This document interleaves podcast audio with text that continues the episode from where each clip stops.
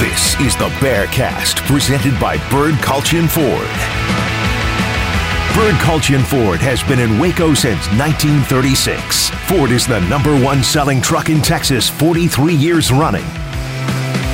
The Bearcast is also presented by WellMed Medical Management and USMD Health System Dallas. Here's Craig Smoke and Grayson Grundhafer. Hey, what's up, everybody? Welcome into a brand new edition of the Bearcast on SicEm 365 Radio, SicEm365.com, the post July 4th episode of July 5th, 2022. And I marked the date because uh, when you look back on this, you kind of have a time frame because who the heck knows what is going on right now in college sports, college athletics, and especially college football is very interesting time uh, for college sports fans and for Baylor fans. We're going to break that down along with some of the more positive news that came out of this past week in the form of some new commitments for Dave Aranda in the football class of 2023. But Craig Smoke with you as always, SicEm 365 radio host and also writer. Uh, joined as always by Grayson Grundhafer, director of broadcasting, also team and recruiting reporter. And Grayson, since we last spoke, uh, the Big 12 has basically fallen apart again. Maybe the Pac 12 has basically fallen apart. USC and UCLA are headed to the Big Ten, and uh, everybody's running around like chickens with their heads cut off, trying to figure out what the future holds for the majority of uh, teams out there, including the Baylor Bears. So, with that said, uh, how was your week? And are you trying to grasp like everybody else is trying to grasp what's going on right now? Yeah i mean so it was a good weekend uh, fourth of july weekend of course. Was a lot of fun. I celebrated my anniversary with my wife my two year anniversary last uh, yesterday. And so uh, yeah i mean i'd say it was a very very good week and obviously it all started with the news of the ucla usc uh, you know they're moving to the big ten. And obviously the first reaction is man that that's really crazy, they're going to be in the Big Ten before Texas and Oklahoma are in the SEC, even though they did a year later. Uh, and now you're just kind of sitting there and going, okay, so who's in the best position to become a super conference quicker? And also, where's this leave the Big 12? And for me, I actually think the Big 12 is in a better position today than really they have been in the last year and a half. And I, I firmly believe that. I think they're going to be able to go out and add teams if they stay aggressive. And I think they're going to put themselves in a position where they could be the first conference to 20 teams and essentially be a super conference. Well, we got Jack McKenzie and Garrett Sanders behind this. Uh, or not Garrett Sanders, Garrett Ross behind the scenes. Sorry, I had a Garrett that I used to know back in Tyler, works in TV. So sorry for the slip up there. But Garrett Ross behind the scenes. Um, and yeah, we were just kind of talking before the show about sort of what the latest rumor is. And it really depends on whose Twitter feed you're looking at and the last time that you looked at it. Because, I mean, I glanced down now, and uh, the latest is the Pac 12's remaining teams are trying to get together to continue TV negotiations, which I don't know who would take them all that seriously at the moment and, and how exactly they would uh, really get too much accomplished going that route. There's talk that they could raid the Big 12. And then, of course, there's talk on the other side that the Big 12 could take as many as six Pac 12 teams uh, here in this next phase. So, again, it depends on where you look. Uh, on who's got what rumor right now, but it does appear, I would think, that the Big 12 is in more of a powerful position than the Pac 12. Even if the Pac 12's got a couple of bigger brands remaining in Washington and Oregon. Overall, I think the Big 12 is a lot more enticing and a lot stronger than the Pac 12 currently is. And the Pac 12 reeling from their own little uh, Big 12 situation, like you mentioned, Oklahoma and Texas this time last year. Uh, they, you know, get exposed by Brent Zwerneman Uh, covering the Aggies and their intent to join the SEC in the cover of darkness, and that gets all blown up right after Big 12 Media Days. Uh, but here in this scenario, before media days even get underway, uh, which are going to make things really interesting, is that all these media days are going to be going on over the next you know few weeks, and this is out there now that U- USC and UCLA are going to be heading to the Big Ten in a couple years, and since that announcement, it's all been about all right, where does everybody else land, and what happens the rest of the Pac-12, and um, you know when this first news this news first broke on Friday or Thursday, I guess I couldn't help but feel initially pretty good about the Big 12 and then get pretty worried about the Big 12 because then you start wondering about raiding and who else could be on their way out. And then I kind of watched the dust settle. And I mean, the Big 12 seems like the Big 12's best bet is those teams staying together, going and adding what they can, and then just staying the course and seeing how the next couple of years go. I mean, that's after all these days of just kind of sitting back and listening to everything. That seems like their best route, and it does seem like they are uh, better positioned and certainly better off than uh, they were just a year ago to even you know be in a position of strength right now is kind of surprising. Who would have thought? You know, if you fast forwarded,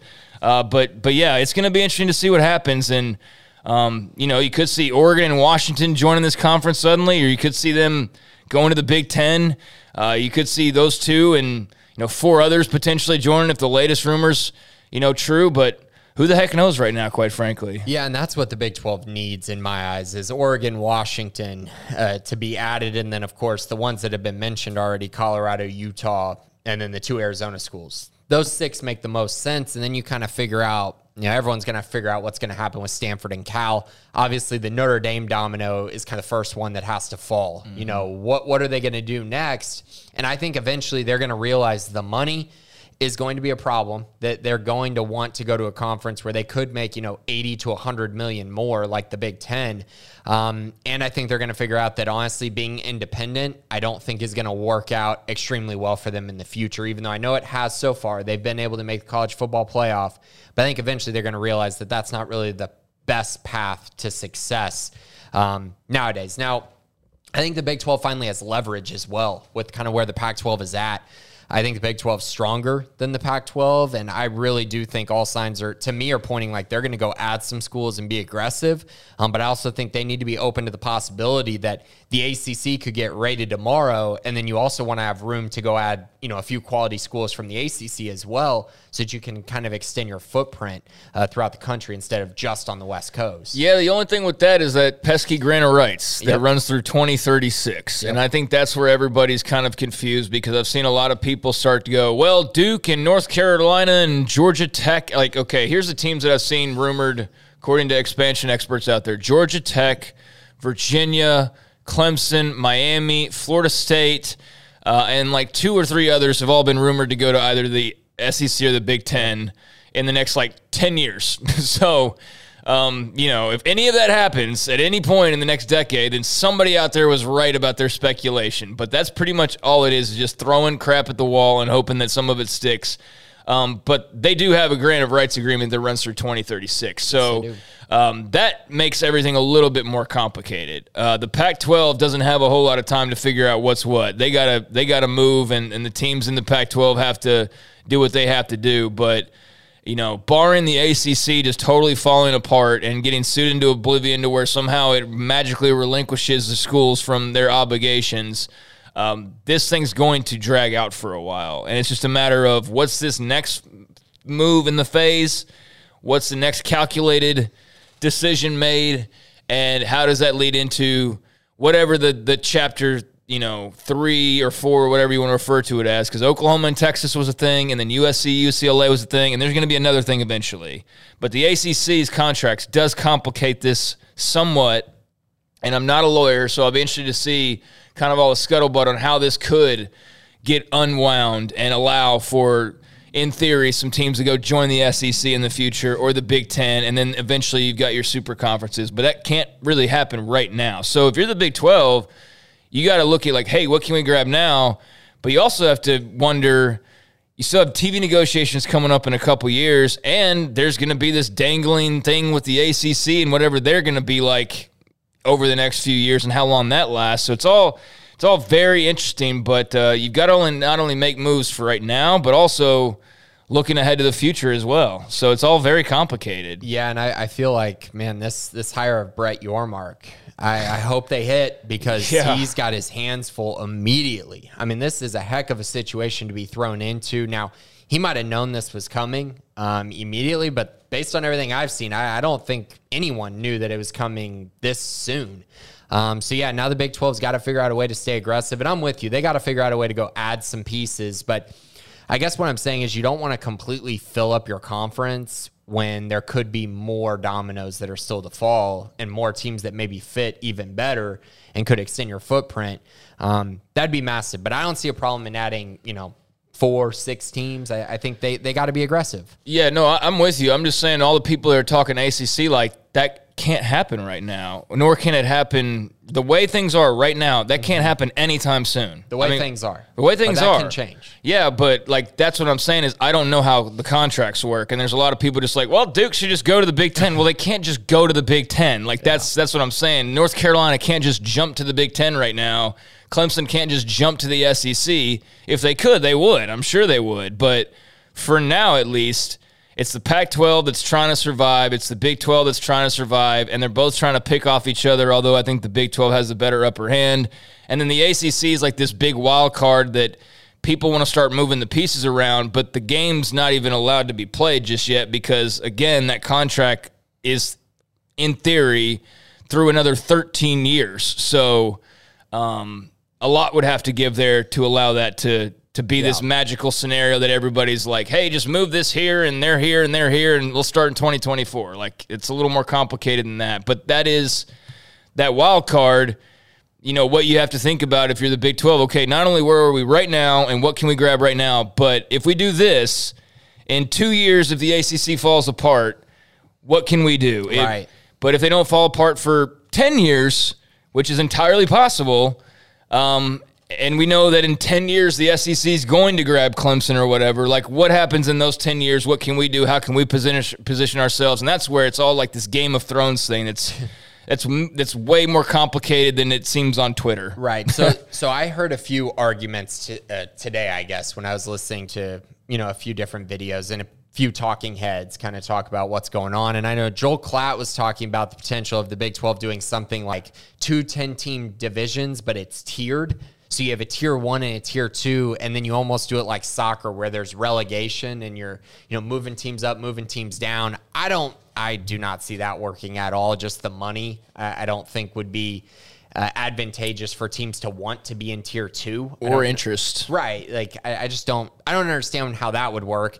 Um, but the other one that I heard was actually from Bud Elliott, who was kind of talking about how he thinks there's enough room for three super conferences, which I'm kind of on board with as well. And I know a lot of people are pretty much just saying there'll be two. Big Ten, SEC, that's it. No room to add teams. There's only going to be 40 teams. Uh, but I think there's a pretty good case to seeing, you know, that the Big 12 could potentially be that third super conference because, I mean, a lot of these teams aren't going to want to just play the top 40 teams every year. I mean, fan bases are going to get upset when you're sitting there and you're going four and eight every single year, and you have no room to move up outside of trying to recruit better. There is no, you know, number one overall pick. There is no uh, really free agency where you can go out outside maybe the transfer portal. But I do think it's an interesting argument that it could be 60 instead of 40, in which it's very important that the Big 12 finds a way to get to 20 teams quickly. Well, they are set up to have 12. Let's just kind of let's look at the landscape right now. So USC and UCLA are going to the Pac uh, to excuse me, are going to the the Big 10 here in a couple years. So we know that UT and Oklahoma a couple years from now, although there was a little door uh, cracking open, a little ray of light that looked like the Pac-12 was going to implode, and then everything breaks loose, and then they're able to get out of the Big 12, and they're, they're able to start like next year. You know, like that. I saw that scuttlebutt, but you know, the one thing is, as far as this upcoming year, like nothing's going to be unchanged. That's all we know as far as the future of college football is this upcoming year is going to be as normal as it's probably going to ever be ever again. Um, that's what we do know, and then after that, all bets are off. So the Big 12, the latest report is they are in deep discussions uh, with six Pac 12 teams. Uh, so everybody's been debating who's actually got the upper hand. Uh, it appears the Big 12 does, and rightfully so, because I do like their contingent outside of Oregon and Washington, like brand power size wise, better than the overall package over in the in the Pac 12 currently. Um, but six teams. And the two big ones are Oregon Washington, but those are also the ones that have been rumored to be going to the Big Ten. And the rumor there is that everybody's waiting on Notre Dame. So we don't know about Oregon and Washington exactly, but those would be the top two if you're the Big 12, bar none, not even a question. Like they would be teams that you add where you actually kind of bolster your profile. If they go to the Big Ten or whatever they decide to do, let's say they're off the table. Uh, there was the other four that have been talked about, you know, quite a bit in, in terms of who could potentially join the Big 12, and that's Utah, that's Colorado, that's the two Arizona schools. Uh, Utah, the best of those four, and it's not even really close in my opinion as far as brand and, and size goes.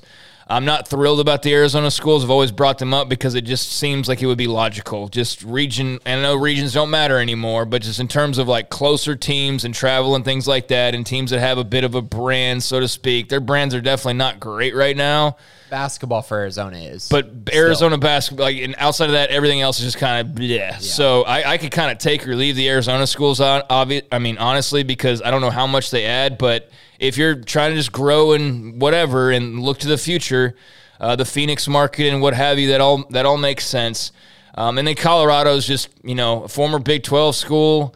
Um, I don't know how much interest people actually have in them, but it's a name and it's a former Big Twelve school and it's Denver, so to speak. So that's kind of where you are. It's those four that seem like the kind of the layup of probably happening as of right now, and then potentially also Oregon and Washington if you had to choose between the two moves, Oregon Washington would be your first move. Yeah, and that's the one that would be huge. And that's like, going to be kind of the key massive. to what you're talking about because, mm-hmm. you know, they can add the other four and that's fine but then they're still kind of a weakling compared to the other two. You had Oregon and Washington, they're still kind of a weakling compared to the other two, but a little less of a weakling just because those two brands are better than everything else that they've got at the right. moment. Right, and I think the bigger thing is you've increased the gap between yourself and the ACC yes. drastically. Like you've put yourself in a much better position than the ACC is in. Now, if you get all six, you're really moving much closer towards being a potential suitor for a super conference. I mean, we'll see if people view it that way. I don't know if they will because right. right. now it all seems like Big Ten, SEC, but you never know. You never know, and that's I think the biggest thing right now is that there's really just a lot of people who don't know what's mm-hmm. going to happen. So it's best to kind of put yourself in a position where even if you don't know what's going to happen, you're in a situation where you could be better than you were the day before. And you also have to be careful of not just doing what settles things right now, and you've got to do the things that are the best for five and ten years down yeah. the road. Because I guarantee you, that's what the SEC and Big Ten have been doing all along. They're not just like, let's go grab Rutgers for just the the kick of New York real quick. No, that was a move that like is paying off now. Yeah. You know, years and years later, that New York market and um, you know, we can delve into all the little chess moves that have been made, but clearly a lot have been made, and some we noticed at the time, and some we didn't. But you know, there's been some some plotting and some thinking going on, and that's what the Big 12 needs to do right now in this position of being able to to maybe be in a position of strength and be the one making some choices. You know, make the right decisions for right now, but also make the right decisions that if you really want this to be a conference under Brett Yormark in five years, ten years, and not have to go through the same thing again in another few years. Um, the decisions right now are going to be massively important. So, uh, do you like? I mean, obviously, you'd be on board with Oregon, Washington, but do you like the full six if they were to go that direction? It sounds like you do. I I think that they probably have to. Okay. I, I don't think that you can just add Oregon and Washington. Like, I don't think it would make sense for them if you don't have more teams that are out west. If that yeah, I'd add, B, I'd add Utah too. I'd add BYU, Oregon, Washington, um, and Utah. And I have to add one more to get even, unless you don't care about. I mean, having the even number. Um, I don't so much care about that. I, I, I think it's more of like that. That would be my West contingent. Um, and you know, I, I, get the whole even thing, but I'm just not like super hot on the others. But yeah, if yeah. you want to just throw Colorado in there to give you an even number, that's fine. I think if you get Oregon, I'm cool with taking six because they're yeah. the one that like you need in this. My only concern, and this is kind of what we talked about, if something does happen to the ACC, you would have rather had at least two more spots that you could add some teams that kind of fit in better with Cincy and West Virginia. And that's what I mean. You got to right. be careful. You don't just go grab everything that's yeah. available. But if Oregon is in that deal, I think you got to. And if and if you can't get Oregon and Washington, then I'm fine just taking the four, and then you still have a couple spots open for if something does happen for the ACC. So reports are that the Big 12 is pursuing those six. Reports are that the Pac-12 is entering an exclusive 30-day negotiating window with uh, Fox and ESPN, and then there's the time afterwards where they can negotiate with other bidders. But that's their kind of position of trying to come off with some strength of like, oh, we're entering negotiations to kind of get the lay of the land, and I'm sure be able to communicate with their schools and what's going on. But I just can't imagine that that's going to go well for them. No. Um, I mean, how could it? Uh, yeah, you want us to pay you how much money? And you just lost USC and UCLA, and you yeah. could be losing like six more schools. Uh, we'll give you a couple million bucks, but we're not going to, I mean, obviously more than that, but. Um, yeah, the Pac-12's done unless would, they add. It seems like 12 it. schools, which I don't see. I, right. The Big 12's been so solidified over the last year that I don't see them leaving. I, I just don't see it happening when they have all the leverage and all the power. I think the Pac 12's toast. I think the next domino is kind of Notre Dame, which every single conference should be work, reaching out to Notre Dame, even the Big 12. And I know it's they're not going to get Notre Dame. I understand that. But if you have a deal that could possibly intrigue them, you got to put it on the table. That's a huge, huge, huge brand and one that would pretty much save the Big 12 and assure them a spot as a super conference. Again, not likely, but every conference should be doing it. Um, and then on the flip side, I think if Notre Dame does go to the Big Ten, my guess would be that Stanford would be an intriguing option for them. That might be in their contract that they want Stanford in the Big Ten as well, or maybe in Oregon. And then the Big 12 just gets to keep picking, keep picking what schools they want to add. Yeah, but uh, maybe Stanford says, screw this. This isn't worth all the trouble with NIL and all this other jazz of trying to be in the Big Ten. Like, we're an academic school and we'll compete, you know, but we're just not going to it's money though. Like no, I understand yeah. it's money, but like the Big Ten's not just leaving the door open for anybody. Right. I, I, think they'd have to basically be like Notre Dame would have to say, "Yeah, we'll go, yeah. but we want Stanford to come too." Yeah, like that would yeah. be their only thing. Stanford's not really in a big position of power here, nor nor are many schools. Really, only Notre Dame is at the moment, and then the ACC schools, the four or five of those that would have, you know, some sway. But again, contractually it appears they're locked down for the foreseeable future, but that's the big scuttlebutt is if that's not the next shoe to drop. Right. So, yeah, I mean, there's a lot to consider. There's, uh, you know, we could spend the whole podcast going over scenarios. There's, you know, you're not only wondering what the Pac-12 is doing, but if you're the Big 12, you're looking at the ACC very closely and saying, okay, well, if their schools suddenly bolt and, you know, Virginia and Duke and NC State and, you know, those schools are all remaining – who do we pluck from there? Or do they try to pluck us? You know, Baylor is a basketball school in the ACC makes sense. So who the heck knows, man? So just to be clear, though, you would take the six if Oregon is in that, right? If yeah, if I had to spots? take the whole six because yeah. Oregon and Washington are in right. there, then yeah, I'll take all six. But if I had my preference, I would take Oregon and Washington, and then I would probably take Utah and Colorado. I guess Colorado. I would rather have Arizona than eh, Colorado. one of one of the other, not Arizona State, but one of no. the other two, because I'm I'm not you know I'm not really thrilled of taking all of them, but. Yeah. If that's what you have to do, but yeah, don't fill up on your appetizer when the main course in the ACC could be available pretty soon I too. Agree. I agree. So I think we're, we're in agreement that the yeah. top four: Oregon, Washington, Arizona, and Colorado. Right? No, Those Utah. The, I'm sorry, Utah and Arizona. Or do you think Colorado's ahead of Arizona? Don't care about that last spot, just not Arizona State. Okay. Yeah. Okay. That's what. Yeah, I, I think that's fair enough. I, I just think it, it's. I, I love that the Big 12 is already involved in these conversations and that they're being aggressive. And clearly, they're not taking the approach of, oh, we'll just sit back and relax and see what happens. They're going out being aggressive. And now um, they could really kind of put the final dagger in the Pac 12. It could absolutely happen within the next you know week or two.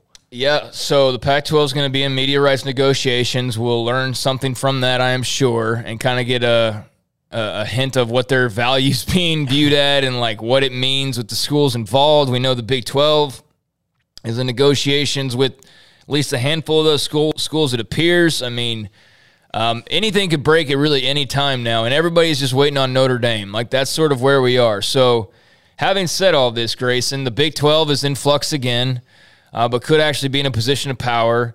Um, the LA schools are now going to be in the Big Ten, so the super conferences are taking shape. And yes, the, the hope for the Big 12 is to somehow be like a third wheel super conference, although no matter what you add outside of somehow getting Notre Dame, which seems nearly impossible, um, because like the SC and Big Ten are fighting to get them, much less the Big 12. Um, but that would be like your life raft of all life rafts, but really like low percentage there that that were to happen. But outside of getting them and like some super combination of the ACC and all that coming together, they're going to be like the lightweight of the three. Um, but Which maybe the best of the rest conference is what you can be. But totally fine with that, though. That's right? fine. But yeah. what does this all mean for Baylor football, Baylor athletics, this great recruiting class they're building? Um, in this NIL world where you're already fighting an uphill battle versus big schools, anyways, and now you've got two super conferences that are going to be making $100 million per school. They can spend all that on NIL and will. Um, you know, you're already kind of at a disadvantage in some ways, anyways, because of your size, because of just all these factors that you can't really fix overnight. how does all this change anything, if it changes anything for Baylor football, Baylor athletics in your mind? Yeah, you know, to me, it it really doesn't. I, I think the Big Twelve was always viewed as kind of being on the outside looking in, and yet I think they're just getting better. They're getting better and better, and I think they're going to go out and add more schools, and I think that's going to continue to help the image of the of the Big 12 and show even more stability. And the thing of it is, as long as Baylor is continuing to be good and relevant at these sports, I don't see why any kid would want to go to a Vanderbilt and lose all the time or go to, you know, those mid-level South Carolina like why? You're just going to go and lose. That doesn't make any sense that you'd want to go do that. Now I know NIL plays a role, sure, um, but I do think the Big 12 is still in a great spot, especially if you're at the top of the Big 12, which I believe Baylor still would be.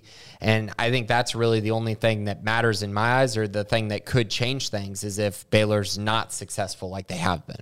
Yeah. Um, I feel good about where they are that they'd win. Like I said, my, it's just kind of hard to wrap your head and, and, get all. It's easier to talk about this stuff because it just rolls yeah. off the tongue rather than try to like write it because sure. it's just confusing as all get out. But Did try to say and go back like they're to be fine wherever they are because like either you get that magical Cinderella invite to the top two and you're to be making hundred million dollars a year and they're already behind the eight ball in a lot of ways and they're still competing with the best brands. So yeah, give them an even playing field of hundred million dollars, or you know, and others are still making even more through whatever else, but give them a hundred milli like Vanderbilt's going to get and USC is going to get, and Baylor's going to be right in the mix along with everybody um, because they already are.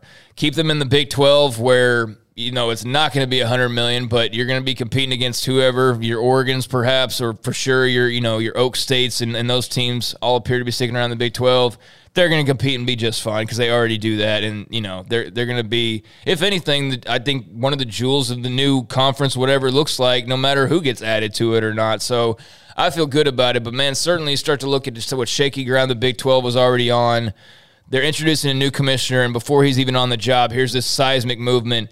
But it does make you wonder, like, you know, if they have, and we're going to talk about some commits here. Um, Indiana suddenly has a lot of money to just throw around at a guy because of NIL and because of new TV contracts. And that's where I could see being in the Big 12 being disadvantageous because, yes, they're going to pull guys who just believe in what they're doing and all of that. But you know, there's going to be a lot of cash being flashed around by schools who otherwise wouldn't be able to flash it around. And maybe that's tempting, um, but that's where I guess your culture's just got to win out ultimately. And and right now for them, their culture's you know picking a lot of wins up for them. Yeah, and I think that's the key is they got to continue to win with that culture. And I, I still, again, I, am not too concerned about the Indianas or the Vanderbilts. It, it's going to be tougher to win the battles against Ohio State and, and those schools. Um, UT you know, and A&M for sure. Yeah, A&M, UT. Yeah, for sure.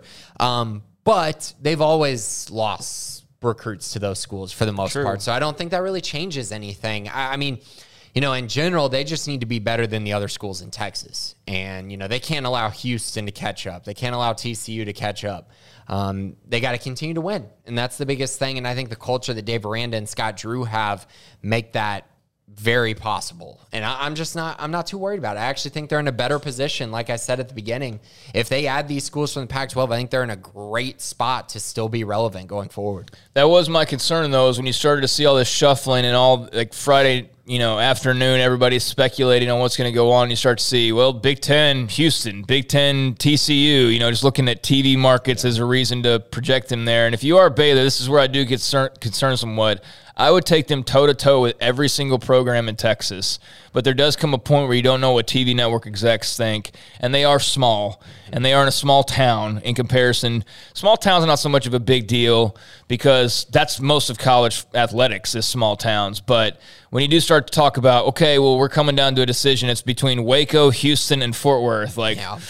uh oh, like that's not going to bode well. So there are a couple things working against them. But yeah, top to bottom put them on an even playing field or just even give them a slight incline versus everybody else. And they're going to thrive and they're going to find a way with this current leadership. And that's what I do ultimately feel good about. So uh, they need to find a way to, to raise their profile and grow the brand some more. And I know they're busy at that, but I think this is even more of a sign of like they really got to worry about growth and just continuing that and um, just being the best they can be. But, uh, yeah, interesting times to say the least. So by the time you listen to this, Notre Dame could be in a conference, and uh, the Pac-12 could be in the Big 12. Basically, yeah. that's where we are right now. But and the ACC could lose their grant of rights deal or something. Yeah, and Clemson could be headed to the SEC, and like all sorts of different things could happen. But uh, it's fascinating, and it's interesting that the Big 12's involved. But this is not quite Oklahoma, Texas last summer all the way. Uh, but it does affect the Bears and you know, their Big 12 brethren and, and many others, uh, no doubt about it. And you just got to feel good that they've got the leadership they've got right now and, and hope that uh, that continues on in that direction. So we'll see. Um, but the Big 12 does appear to be in at least some type of position of strength. So, Grayson, uh, let's get into what was yet another successful recruiting weekend for the Bears. Uh, and it was capped off by a massive commit on July the 4th. Uh, it was, uh, you know, a weekend where I mean, let's face it, they have been on this incredible roll uh, where the entire, I guess, last month or so has just been every weekend a new batch of commits, a new batch of commits. And uh, they are now up to 22 total commits, and it is not even July. I mean, not even mid July. It's not even Big 12 Media Days just yet, but. Uh, three new ones coming in since the last time we talked. We talked about DK Kalu uh, last week, but uh, three more since then. And the biggest one coming yesterday, let's start off with the big prize. Isaiah Robinson, big offensive lineman out of Arlington. Um, incredible player, four star ranked guy, bunch of offers. Uh, he gives his pledge, and that was the fireworks Baylor football was looking for yesterday.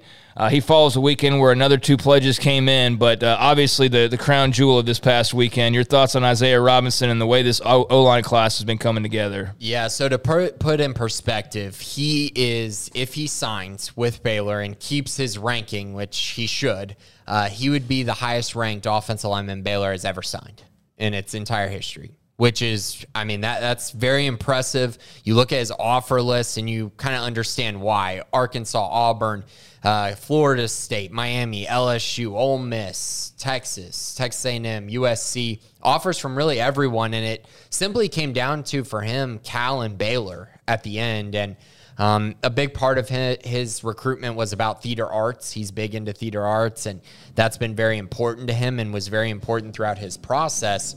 And Baylor showed him enough on his trip that he felt good about that. And then the family environment, along with Coach Mateos, Eric Mateos, just I, I mean, it was it was a perfect fit for Isaiah Robinson. He actually made this decision last week but didn't post anything until July 4th. So I, am really happy that they were able to land him. He's about 6'7, 280, uh, has an 84 inch wingspan, so a plus five there. And it's just a really special talent. And I think eventually he can mold into an all conference type tackle prospect, which Baylor desperately needs in this class. They need tackles, and they got two of them over the last uh, week.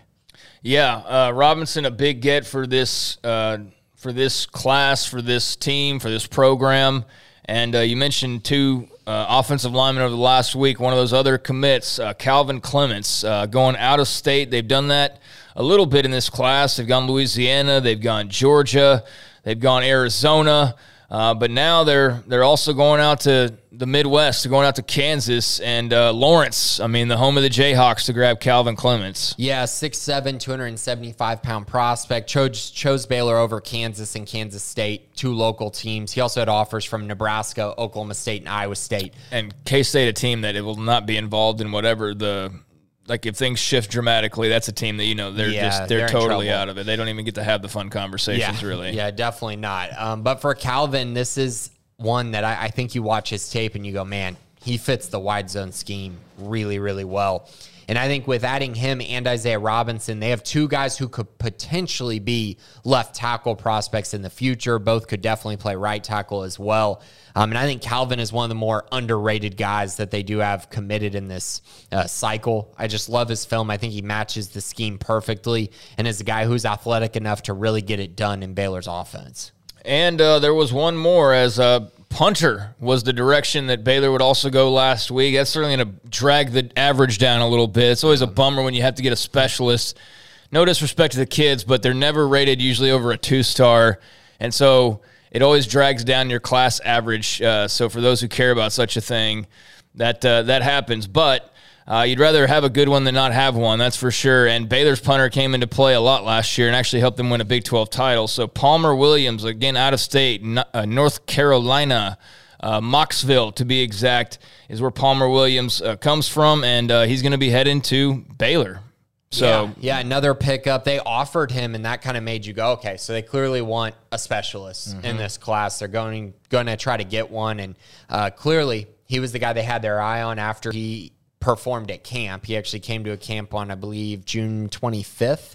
Um, so the most recent one and punted really well. They decided to offer him, and then he committed uh, just 10 days later. So he's a guy who definitely fits the mold of what they're looking for, and a guy who I think uh, clearly if he impressed them enough to offer him, then he clearly has a leg that is talented enough to make an impact on this roster.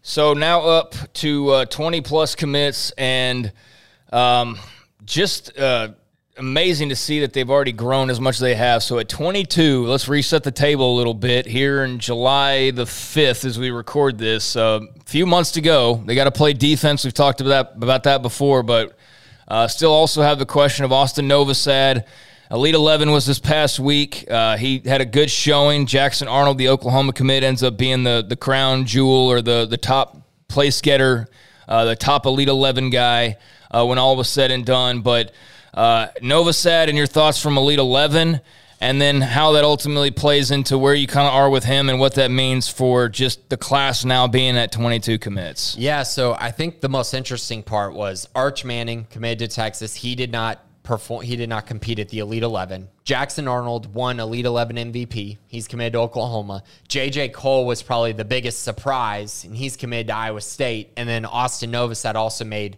the final Elite 11 and was basically a top five guy the entire time he was there.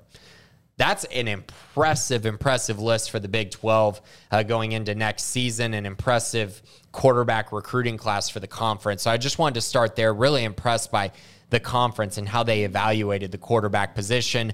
Austin performed well. You know, he was a top five guy pretty much from the moment he got there. I think he raised some eyebrows with just how well he played.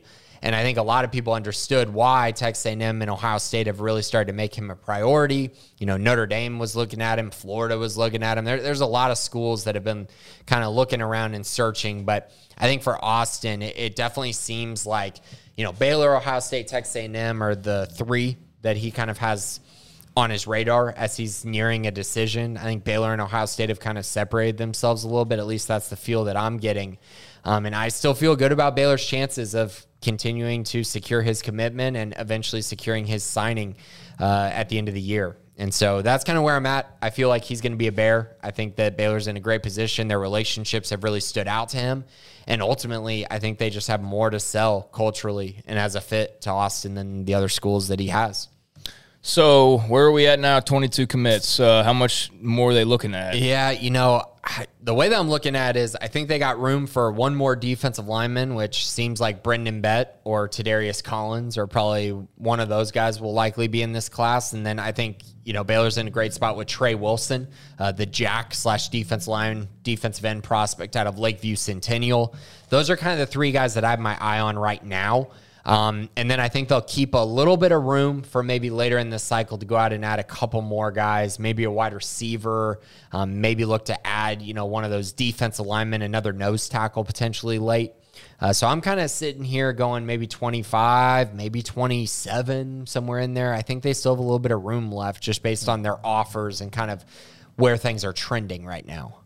All right, so that's where we are. And if you've uh, been a premium member for a while now, you've seen this flurry of commitments. And this is not always how it goes down, but it's just been a very uh, effective month and successful month. And so hopefully you've enjoyed that if you've been able to kind of keep up with it as a, a premium member. But uh, yeah, it's been like a, a flood of just commit after commit, weekend after weekend. So uh, that's kind of where we are with football. The whole world's on fire, and nobody knows exactly where anybody's playing outside of the SEC and the Big Ten. Uh, you know, post 2024, really. Um, just in the last few minutes, we've been talking. I've seen, you know, Pac-12 writers talking about how George Kliavkoff's kicking butt behind the scenes. I have no idea what he's doing there. Um, we got the negotiations apparently starting. You got the Big 12 looking to poach. You got the ACC as a secret factor here. It's it's all going wild. So we've tried to kind of cover that as best we can. But obviously, the radio show, and then however many future editions of this show, plus the message board, of course, that's where a lot of this the scuttlebutt's going to continue on. Um, but it all is very uh, fascinating. So we'll see how that that shakes out. So uh, elsewhere, uh, basketball's got the Global Jam that they're starting, Starts representing. Yeah. Team USA. So that'll be cool to kind of see. Although we know they're not going to be like the full version of next year's team because of just injuries and everything else like that. But uh, if you're a Baylor basketball fan, a, a short glimpse into next year's squad, uh, starting with Global Jam today. So that'll be cool to check out. And um, is there anything else going on? I don't think so. I think I'm trying to think baseball, a couple new hires, but nothing too worthy of note. everything got it kind of got washed away with realignment talk at the end of the week. That kind of took precedent because that's the whole future that everybody's now suddenly talking about, and we definitely have some of those questions. Uh, to delve further into realignment in the mailbag, do you want to go and get into that? Uh, I think it. that we've hit pretty much everything else. Yeah, so let's do it. Start off with Wacko for Waco. Why did Justin DeLeon decommit? I didn't see a tweet or any other info that perhaps he was considering a new school or wanted to reopen his recruitment. There was one defection, and I saved it because I knew this was in the mailbag. But Justin DeLeon, offensive lineman, did decommit this past week, and I didn't notice anything too much after that. Yeah, he tweeted it and then um, he deleted the tweet, but I do believe he decommitted from the class. It's not really necessarily considering a new school or reopening anything. I just think, you know, it's one of those situations where he's going to need a little bit of time to figure out his stuff and then figure out, you know, what the next step of the process is with Baylor and potentially other schools. Any chance Jalen Broxton commits to Baylor since he decommitted from Michigan State? No, they're out. They, uh, I texted him this week. I mean, we text quite a bit, but they're out. They're out of the race for him. Scotty be the Baylor King. Thank you, Wacko. Who's your Mount Rushmore for Baylor football players since the 2012 season? Bryce Petty, Corey Coleman. Um, I guess RG3 doesn't count because it's 2012. Okay. yeah, yeah. he was 2011. So yeah, I'd say those two, Corey and Bryce, are definitely on it for me. Um, Pitre. Pitre, I think, would be on it, and then it's kind of your decision between probably. I'd probably go Spencer Drango. Would probably be the fourth. You know, your options are kind of like you know Denzel Mims, uh, It's a lot of dudes on the same level, honestly. James Lynch. James Lynch Yeah. would definitely be a candidate. Uh, Terrell Bernard would be a candidate. Um, but I think I'd probably go Drango. So Petty, Coleman, Drango, Pitre is kind of where Yeah, uh, if we're doing Although- 2012. Xavien Howard. Yeah, I mean, although he was always a better pro than he was a Baylor was, player, yeah. you know, at least the way he is sort of viewed. But yeah, I think those three are sort of automatic. And I think, yeah, you could pick an, any number of guys. Like I'm sure somebody out there would say Denzel Mims or, you know, Yeah. just anybody, quite frankly. Um, Drango's the only unanimous first team all all American twice. yeah, Yeah, he's one of like three in the entire program history. Yeah, I mean, uh, he's he seems to fit the bill. So if somebody wants to put him there, like I wouldn't argue too much about it. Um, but yeah, since 2012, I think that's a pretty safe group. But yeah, Petty for sure. It would be interesting to see where Seth Russell would have landed if he didn't get Yeah. injured as much as he did. But yeah, Petty for sure, and Coleman for sure. And then who was the other one we just Uh, said? Pitre and Drango. Pitre, yeah, you got to have somebody off this recent Right. team. I feel like, and Pitre's the lead candidate there. And then, yeah, I mean, Drango and, and really that spot or Pitre's spot, whatever, could be argued about for eternity. But that seems like a pretty solid four to cover both sides of the ball as well. Uh, Scotty also asks if there's a super conference or conferences with 18 or more in the future, how the conference tournaments for non-football sports will be done. I admit that I thought about brackets, but playing more than four games for at least one day will be hard, especially if there is rain delay or lightning delay for the outdoor sports. Yeah, I'm I'm actually thinking a lot of these club sports are actually going to be in huge trouble. Um, I'm not sure how much money is going to be put into those. I actually don't even think the move from USC and UCLA. I don't even know if that includes all the club sports. I know it includes football and basketball. Oh, I'm positive it does. It does? I mean, that's that's you know, I think that's as not as much of the reason or main reason, but that's part of the appeal is that you're now going to get a huge uptick in your Olympic sports success with those schools coming in. I mean, you're going to have to be paying for all those sports to travel. You're going to to get a hundred million dollars alone off a TV contract, Yeah. so you're not going to be sweating for money, pal. That ain't, that's the last of your worries is, is Olympic sport money at this point. Yeah, I'm just I'm not sure where things are going to fall with that. I just know football and basketball are ruling the Well, day. UCLA is not going to stop doing what they've been successful at for, For sure. decades. I mean, and, and UC, USC to a lesser extent, but I mean that's that's their bread and butter.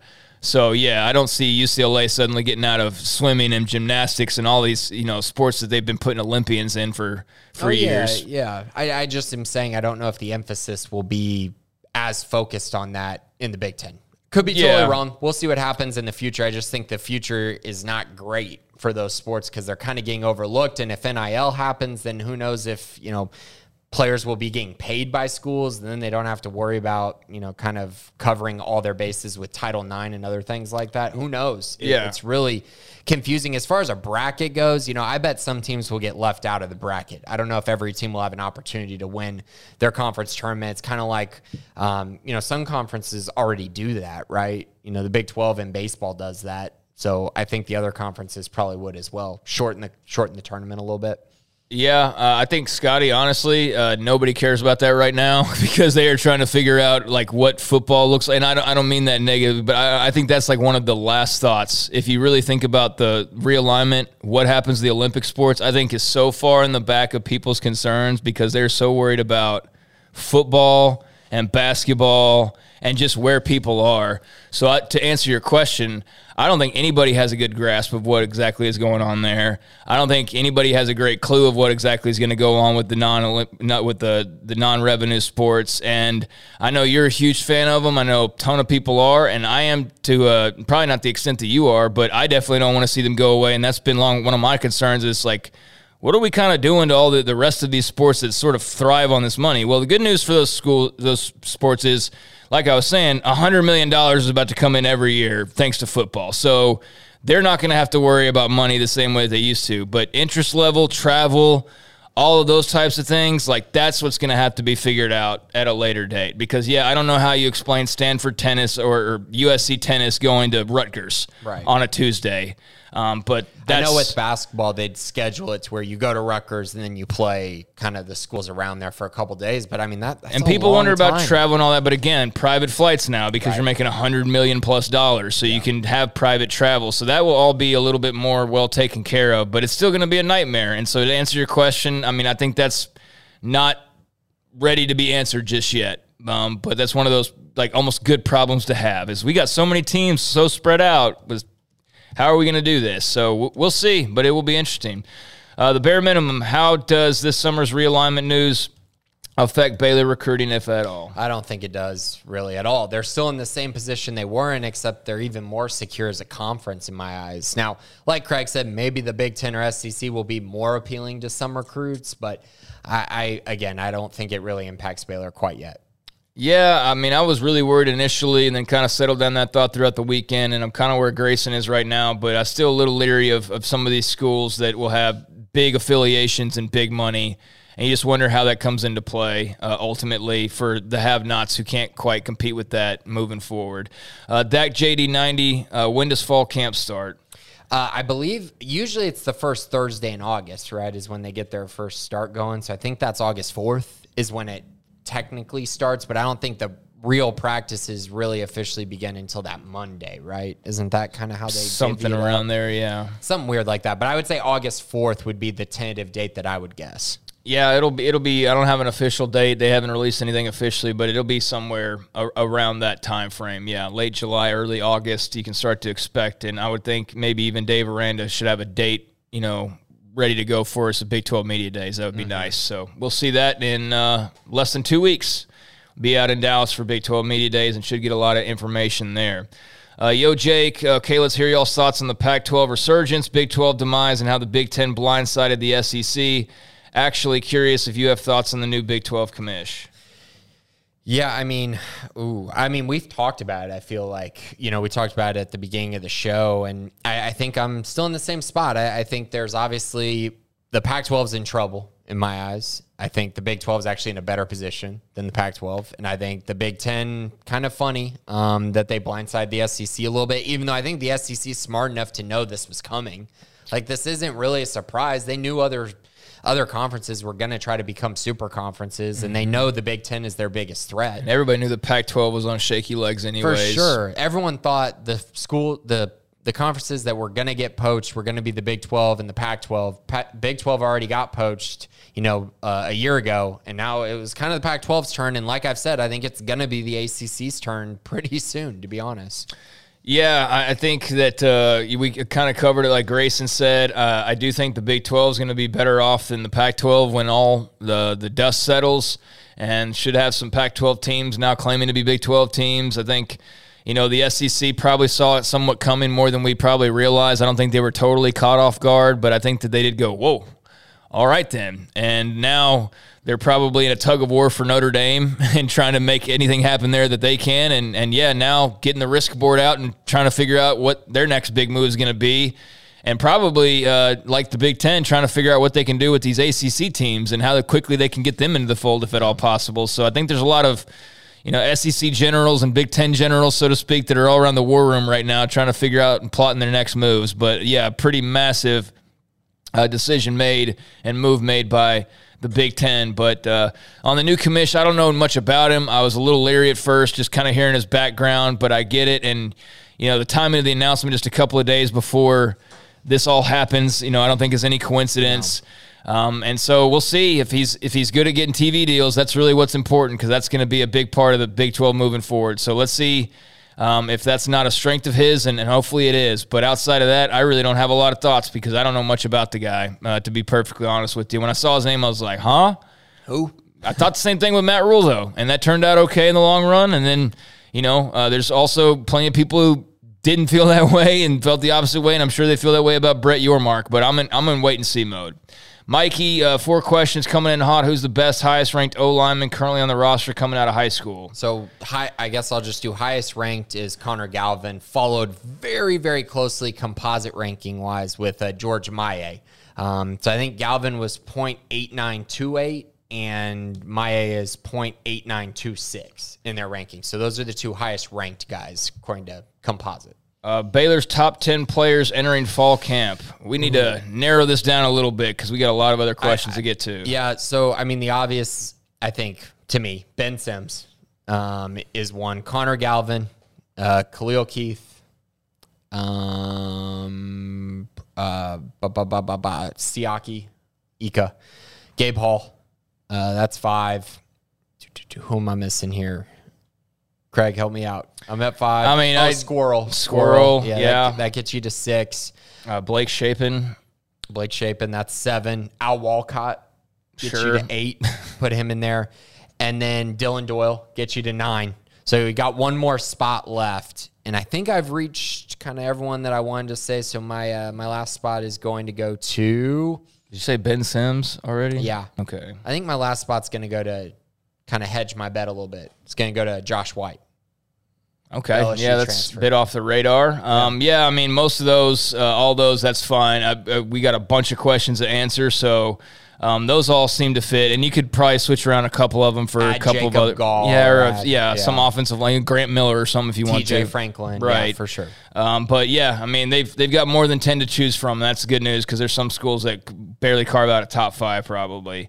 Uh, any rumors of alt uniforms for the football team? I've heard nothing in regards to that. Me neither, not yet. Outside of Twitter fans hoping for yeah. the, the anthracite, right? Yeah, I, that seems to remain popular for a certain segment, and. Um, you know, but nothing to, to report there. What are Baylor's chances of getting into a new conference that only includes the best of the Big 12, Pac 12, and ACC? Ooh. Well, I mean, chances I wouldn't put a percentage on it because I, again, the ACC is locked down, so that that part of the equation, people really need to get a little bit more clarity on that before just thinking that there's teams are going to be moving around willy nilly. Um, they've got a contract through 2036, so until something changes there, the odds are relatively slim unless the ACC is super proactive and decides like let's gather all we can and solidify ourselves in the future. So I don't know, 25% odds. Um, the Big 12 and Pac 12 certainly look like they're going to be doing similar to what you're suggesting, as we've talked about, but the ACC is sort of the wild card. So I'll say, you know, whatever that means odds wise, uh, 25%. Yeah, I'll probably go I mean, are we including if the Big 12 absorbs six teams from the Pac 12 and then stays I mean, I the Big 12? Or is it like, oh, they're forming a brand new conference? I don't care. Like, okay. Whatever. Because if it's forming a brand new conference, I'd put that at 5%. But if it's the Big 12 absorbing schools, yeah, yeah I'd put that probably more at like 75, 80%. Yeah, I think we're splitting hairs. It's the same thing ultimately. Yeah. It's just, you know, them all coming together. Um, but yeah, uh, pretty good odds. I mean, the Big 12 and Pac 12, yeah. And, and then again, we'll see with the ACC. They're not available right now. Uh, thank you, Mikey Brown Bear. Regarding realignment, is Baylor just along for the ride? Is there anything that could be done to make the brand valuable to the super conference model? just keep winning. That's the only thing they can do. Is just keep winning, upgrading facilities, and continuing to be good academically. That I mean, that's pretty much all they can do right now. If you listen to Mack Rhoades, he definitely was tipped off that something was going on because you can hear the concern in his voice, and it was very interesting. It stuck with me, and these guys can vouch. I was saying something in studio like the day before all this broke. I said, "Man, Mack Rhoades' interview is just really weird." Garrett, right? You remember me saying that? So it was really weird. Like the next day, this all popped, and I was like, "Ah!" It all made sense to me, and um, I just uh, think that, like he said. We didn't know what he was really referring to at the time, but all they can do is just go be the best themselves they can be. Go sell out as many games as they can, go have as many raucous crowds as they can, go win as many football games as they can, go raise as much money. I mean, anything you can do, do the very best that you can possibly do, and that's really all you can do. I mean, that's all you can do because you're not going to grow by 20,000 people overnight. Um, you're not going to have a bigger alumni base in the next year necessarily, or one that's going to make a difference to get you into a big conference. So, they are hurt by their size as much as anything, and um, that's going to take a while to grow. So just got to keep being really good at what you're, you know, good at, and and get better at what you're not good at, and just be elite all you can, and hope that it's enough in the end. I mean, that's really all you can do. I mean, what else can they do? They've won a basketball national title, kicking butt in football. I mean, they're doing everything they can do, and you just can't be A and M and have a hundred thousand, you know, alumni at a snap of a finger. Right, right. That and that's yeah, that's extremely true. It, it's all you can do, right? If they had size, they would be a no-brainer. If they had this, if they had the, the audience that some of these other schools have, they would be a no-brainer in this new that's Super. not going to happen. No, It's that's what I'm saying. Yeah, you can't grow by fifty thousand people in two weeks. So have hundreds of thousands of alumni, more alumni. Like it just doesn't. I mean, you doesn't could happen. you could turn into a diploma mill, but then that uh, negates everything you've done academically. So I mean, and there's no tradition. like, yeah, so there's yeah. no there's no quick fix to answer your question. All they can do is just go be the best of them that they can be and hope that in the long run that's enough and that those conferences grow to be 50, 60 total teams when all is said and done. And those scenarios they should be in, but in a 40 or less scenario, yeah, it's not looking good. Midwest Matt, but they would dominate at that tier two level, I feel like. So, you know, there's that. Midwest Matt, how much money is Grayson bet on Baylor hitting the over on football wins for the upcoming season? Yeah, so the over unders at eight right now. I have not bet anything on it. That's I- a good good little bet. It is. I still think Baylor can get there. Their bet last year was so spicy. Five and a half was their win total a year ago. Jeez. I wish it was a little bit lower this year. That eight number is kind of my floor for this team, so it seems like a good bet. I wish it was at seven and a half though. That'd be a home run, but no bet for me yet. Have you or do you plan to bet on any other Baylor football props? No, I you know I really don't think so. I mean, I, maybe I think you could bet on the Big Twelve championship again. I think that'd be a pretty decent bet. I, I still think they're going to be one of the top three teams in the conference, and I think that means they're probably going to get into the Big Twelve championship. So all they got to do is win it. That's a pretty nice little prop.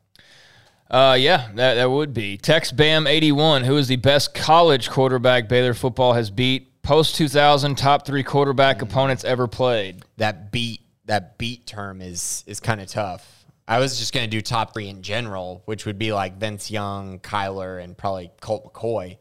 Um, but ones that they've actually won against, I mean, you're you're thinking like a, uh, I mean, Matt Corral, he was a pretty good college quarterback. He'd probably be on the list If somewhere. you count that as playing, uh, what he did, he played for like a quarter, but yeah. you technically played him. Um, didn't they beat someone else in a bowl game recently? Quarterback.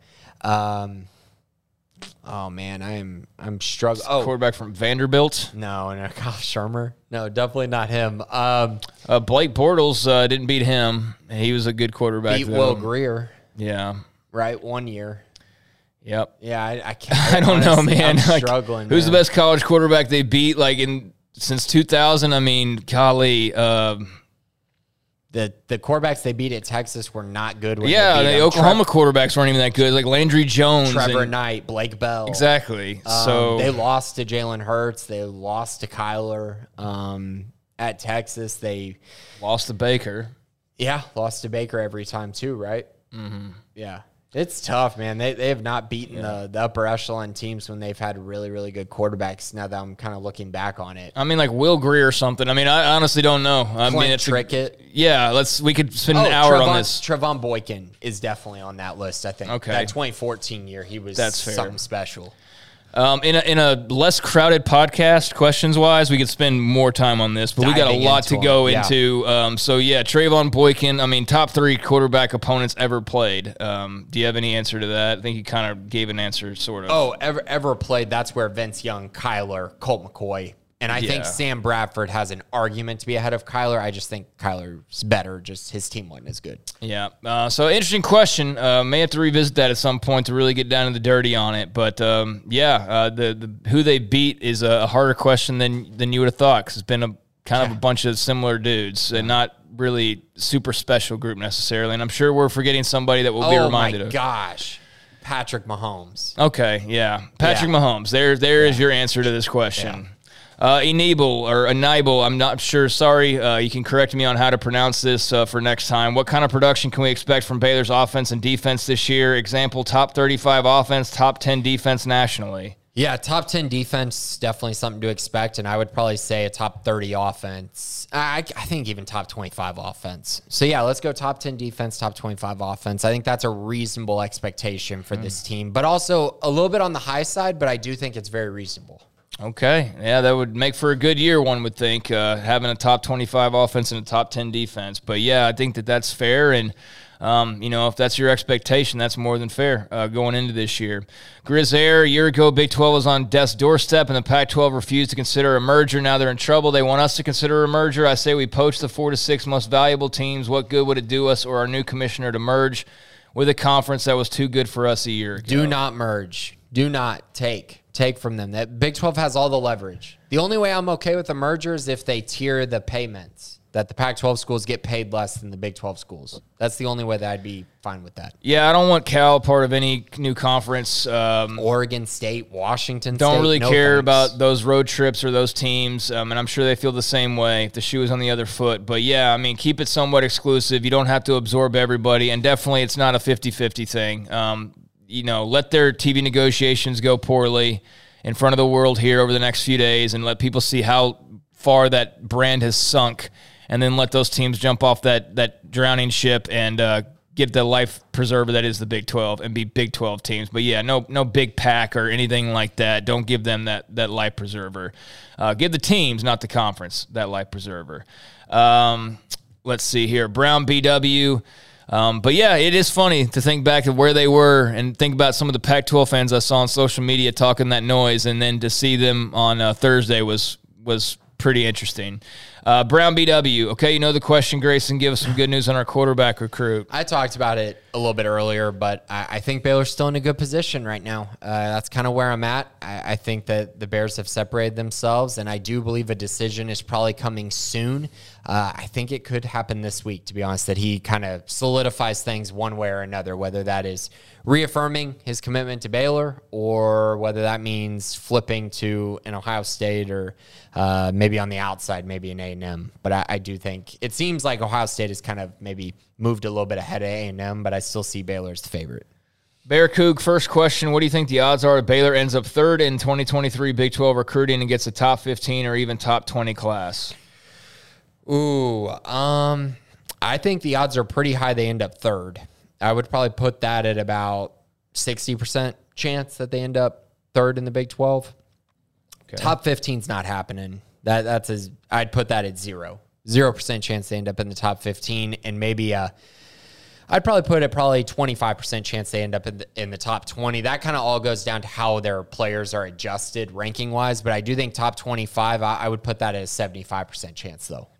Second out of all of our commits, whose star composite ranking increases the most prior to the end of recruiting season? Thanks, guys. Ooh, um, okay. Whose increases the most? Well, um, composite wise things that I, I kind of look at, um, I think like a guy like Matthew Klopfenstein, I think he could raise a little bit. Um, the problem is, is a lot of these guys are ranked pretty accurately, and they're not going to move very much. I, I, think like an Austin Novosad should see his ranking improve as on three currently doesn't even have him as a four star guy. What is up? Their ranking is like so far off for Isaiah Robinson versus uh, Yeah. like it's Everyone bizarre. else. Yeah, Yeah, so I think both of those guys, because on three could catch up, I think those two are probably the prime candidates to rise the most, especially after Austin just competed at the Elite 11. It would make sense to see him see a little bit of an uptick. Uh, Doc Crowell, Grayson, you called the grades on Robinson like two to three years ago, pretty on the dot. Who do you see making a similar rise in the future of the young guys? Um, composite star ranking. Um, or wait, is that what he's asking basically? I have no Grayson, you called the grades on Robinson like two to three years ago. What do you see making a similar rise in the future of the young guys? I guess that's. I assume he's talking about Isaiah, and I assume he's talking about the rise of some of these other guys in the recruiting class. But I mean, it's pretty much Austin. Like, I think Jaron Woods should be ranked higher. He's right now like a mid three star. I think he should be more like a high three star. Um, Calvin Clements should be a little bit higher too. Uh, but as far as it actually happening, I, I think Austin is probably the prime candidate just because he has he had an opportunity to prove it against the top quarterbacks and did exceptionally well. Um, so he'd kind of be the one that I would bet gets the biggest ranking shift. A lot of these guys won't see much of a rankings increase because they are committed to, to Baylor, unfortunately. How much has site radio traffic increased with another realignment? Um, it's been three days. We have no, we haven't done a radio show since realignment restarted, so no idea on that just yet. Yeah, not sure on the side side either, but I do know a lot of people are intrigued with everything. And I think the radio side would probably be a bigger indicator of kind of what's going on realignment wise. And we haven't had a show, so I have no idea. We had uh, July 4th weekend off, so we'll see starting um, here on Tuesday. And then uh, I would imagine it, it definitely provides an uptick, though, so that'll be fun. When do we rename the podcast Squirrels Realignment Roundup? Hopefully never. Yeah, Although Squirrel, Squir- if anyone deserves a title with their name on it on this podcast, it would probably be Squirrel. Yeah. I'm not interested in talk. I mean, I'm interested in talking about it this way, but if it was a like a thing that we actually had to put in the title, I don't know how interesting that would really be after a while. That just that's just change for change's sake. Um, but yeah, I mean, we're we're not that we're not as far off as you would think uh, from that, given today's college sports landscape. So, Doc, appreciate it. Big Cat 2019. There's a lot of smoke right now with big Aggie mods and writers that Austin Novosad's flipping this week. Has your confidence changed? No, it hasn't.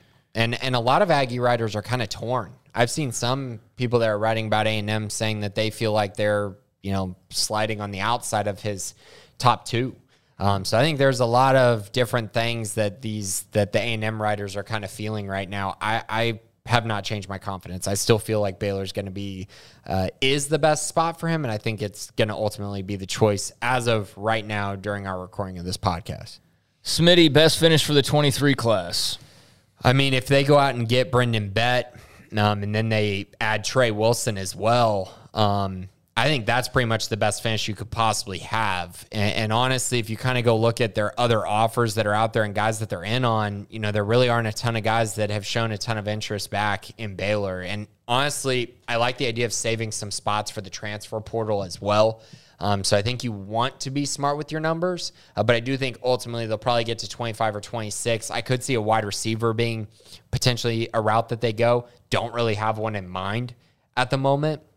And I think a lot of the guys that they could potentially offer will probably be guys who uh, rise during their senior season. I think they'll, they may be patient with another spot or two. Um, and then the other guy that probably need to mention is uh, Samu out of Atascocita, uh, the big nose tackle. I would definitely be interested in adding another freshman nose tackle if they fit your mold really well, which he would, being that he's already 400 pounds. Kind of be like an Apu uh, twin. Thank you, Smitty. Appreciate the question. Shooter te- uh, Tex, uh, Shooter TX. In light of the past few days, how do you feel about this segment from last week? Any apologies for the forum posters? More importantly, any new thoughts on Arizona schools joining the Big 12? And posted a, a segment from SicEm 365 Radio of Jon Wilner, who's like Mr. Pac 12 reporter.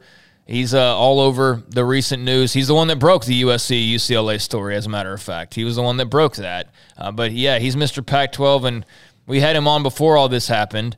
And Paul, um, annoyed by the calls for expansion in the Arizona schools being brought up and, and all that, he threw it out there to Jon Wilner of like, can you set everybody straight on the Arizona schools joining the Big 12 and blah, blah, blah. And that was kind of the premise of it. So it's funny that like two days later, It's the Pac 12 falls apart and you know, the thing that he was just kind of mocking a little bit is suddenly totally realistic.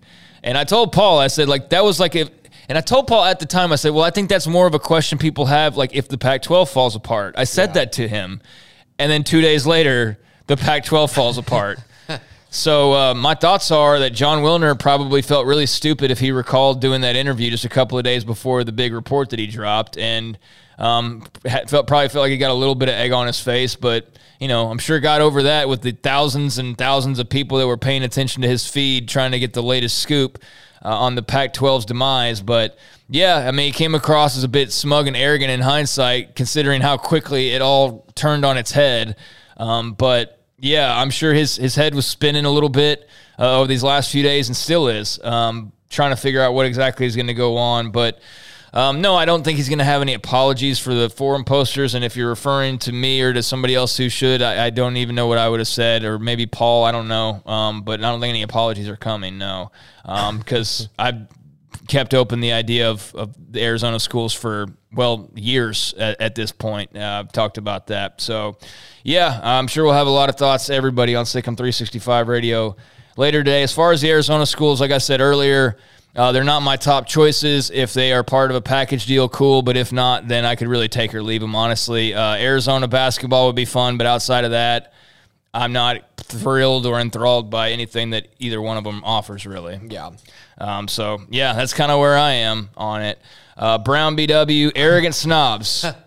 so I hope that was uh, directed more towards the Pac 12 yeah. folks uh, or Jon Wilner. Hopefully. Uh, than just calling us arrogant snobs, but hey, the shoe fits. Uh, I guess that's how you see it. But no, uh, I think that's probably directed towards Pac-12 folks. And I would say in the case of Cal, um, you know, I'm not mad at Jon Wilner. I understand why he said what he said at the time, and it's just it was funny timing though. Funny timing, given what happened just a few days later. But definitely some arrogance coming out of Pac-12 country that's uh, pretty fun to look back at right now. Yeah, they were extremely arrogant a year ago when they were in the Big 12's position, mm-hmm. and now whew, they look so vulnerable. I just I don't see any way they're able to keep it all together, and I think. Like we've talked about, the Big 12 needs to act quickly if they want to continue to progress and, and excel. Yep. Uh, so those are the uh, mailbag questions. Got a ton of them this week, and I understand why there's a lot going on. Uh, I'm just scanning, and I don't see you know anything concrete on a new move being made by the Big 12 or by the Pac-12 or anything like that. So